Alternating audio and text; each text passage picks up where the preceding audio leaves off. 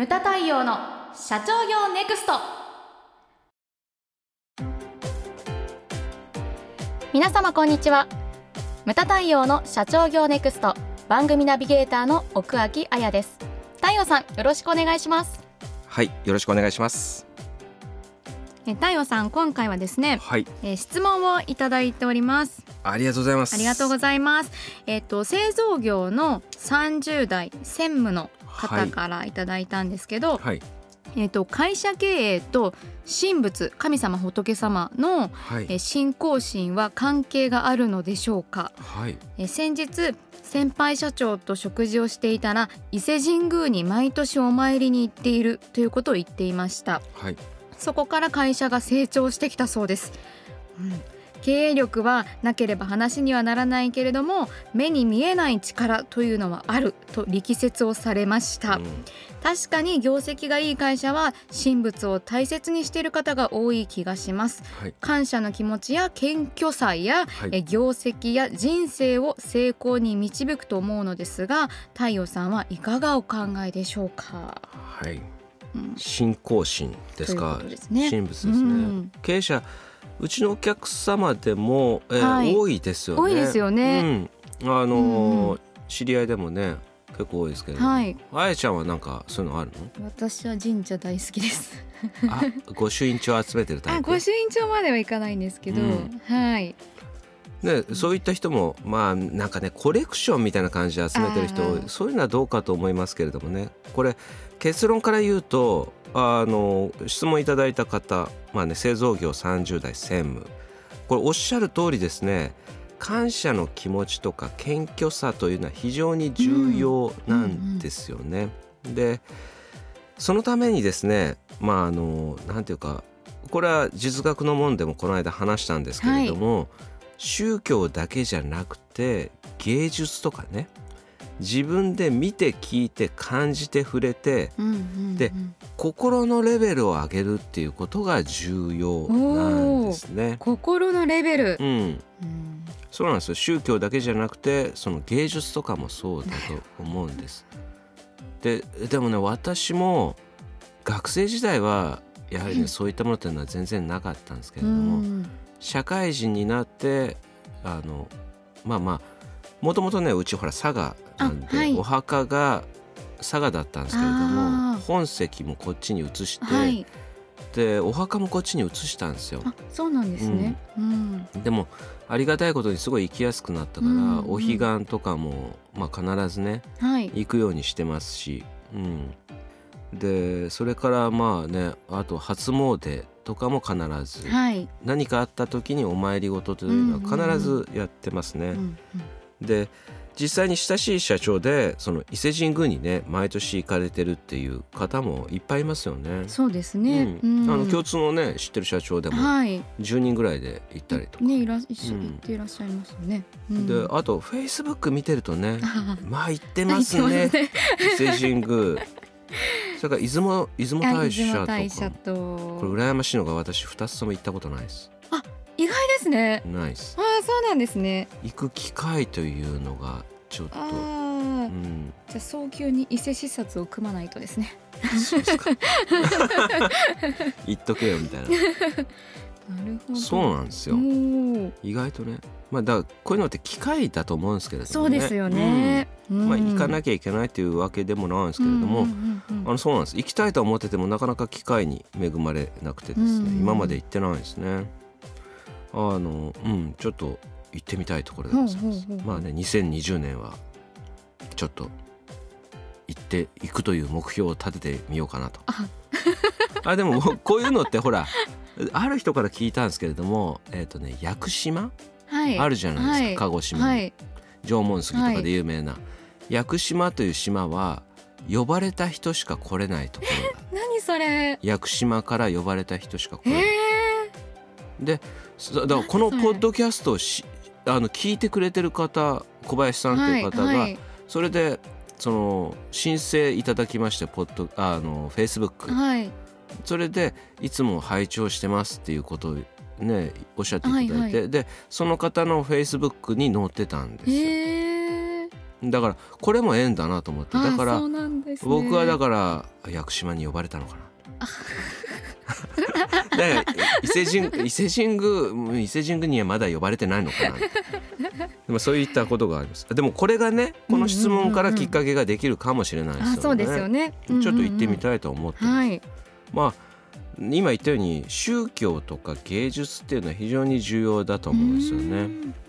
で私が卒業した、えー、と玉川大学なんですけれども、学長の小原邦義さん、まあ、教育界では非常に有名な方だったんですね。うんうんうんでもう亡くなられましたけれどもあのその小原邦義さんがですね名言を結構残してて学校の敷地の中に、はい。まあ、一貫教育なんですけれどもあ僕は大学だけで,、あはい。で付属で幼稚園からやっててで学校の敷地内に結構ねその国吉さんのあの言葉が石に彫られて置いてあったりするんですよね。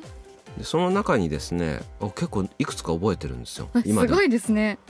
でこんなのがあるんですよ。人生の最も辛く損で嫌な場面を真っ先に微笑みを持って担当せよ。心のレベルが高い。うん、うん。それが玉川っ子だぜというふうに。おっしゃられてるんですね。であとはですねこれもすごいんです。神なき地域は知恵ある悪魔を作ることなりうんこれがまさにだから今回の質問だと思うんです。はいはい。神なき地域は知恵ある悪魔を作ることなりすごいですね。だからそういうのがないとうん結局儲けばっかりに走るとかなるねそういうふうになっちゃうわけです。うんでもうん人の道ってあると思うんですよね。それがだから宗教っていうのは非常に重要だと思うんうです。んで玉川っていうのはあのキリスト教でも何でもないんですけれども、礼拝堂がちゃんとあってあ、そうなんですか。うん、そこで大学生でも週一に必須で礼拝っていう授業があるんですよ。でそこでそのあのだから聖書についてのその講話を受けたり、へえ。一一節を紹介されて、はい。そしてそれについてそのこう話を聞くおっていう。ー。そういう教育があるんですね。だからこれはまさにだから神って宗宗教心とか信仰心がなくてで知識教育ばっかりやってるとその知恵の頭のいい悪魔を作るのと一緒だとそこには信仰心とかそういったものがやはりなくてはダメだとうんうん。別にハマれということではなくてそのはい精神というのをこうね学ぶことって重要だと思うんですよ。んであと宗教っていろいろあるけれどもでもね言ってることは全部一緒なんですよね。うんでこれはそうじゃないですか。人が幸福に生きるためにっていう。一緒一緒なんですよ根本はね。だからそういったその共通点とかをこう学んでいくとすごいあ勉強になるわけですよね。うん、芸術なんかも僕そうだと思うんですよあ。。はい。あれもだから陰と陽ってあると思うんですね。すべ、てのことがそうじゃないですか。光と影。経営もそうだし、はい光あるところに影はないしね。うん。で影ばっかりっていうのもないわけですよなね。だからそれが表裏一体っていうのを知ること。うん。だからその正しいことばかりじゃないしね。そのねだからそういったものをねこう学んでいくことっていうのは非常にこう重要だと思うんですよね。はい。でついね、うん何回か前の、あのー番組の中でもあったと思うんですけれどもね。であと、まあ、ちょっと経営者の話に戻しますと、あのーね、私の親しい社長の中はで計画書の中にですね、飛天という言葉を理念で使ってる会社があるんです。飛天はい、ですか？飛ぶという字に、はいまあ天井の天ですね。はい。飛天です。うんうん。で飛天って何かって言ったらこれ軍神のことなんですね。そうなんですね。うんうん。でこういったものをですねはい。結構大切にしてるかいえやはり社長多くてですね、うんうんでこの飛天っていうのは何かって言ったらもともとはですねはいギリシャ神話のマリスとかマルスとか言うんですけれども、はいこう羽がある神様はいで。すね。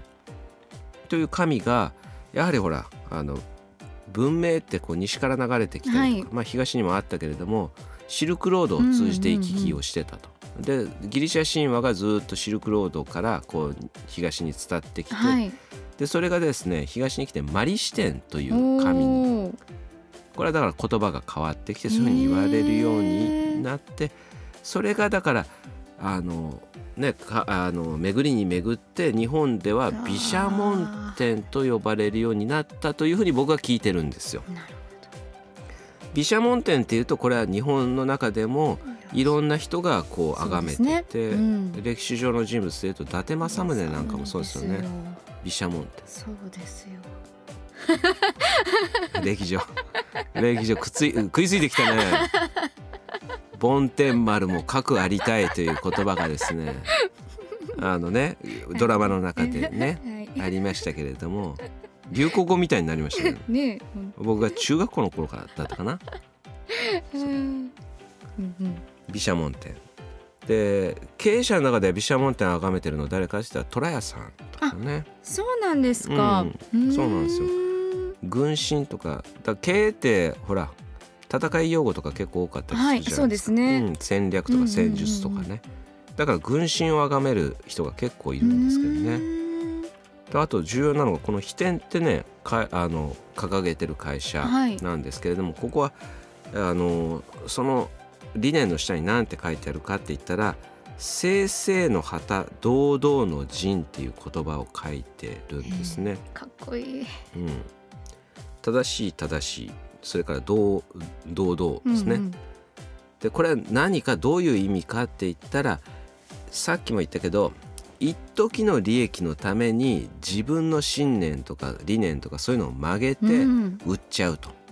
でそういったことをすると、あの最終的にはそれがねしっぺ返しのように自分に戻ってくるよと。だからうちは正々堂々と戦うんだということを掲げてるわけですね。はい、だからそういった宗教とねあの今回宗教のご質問でしたけれども、はい、宗教とかそれからさっき言ったように芸術からも学ぶということは非常に重要なことだと思います。うん、信じる信じないっていうのはねそれはわからない。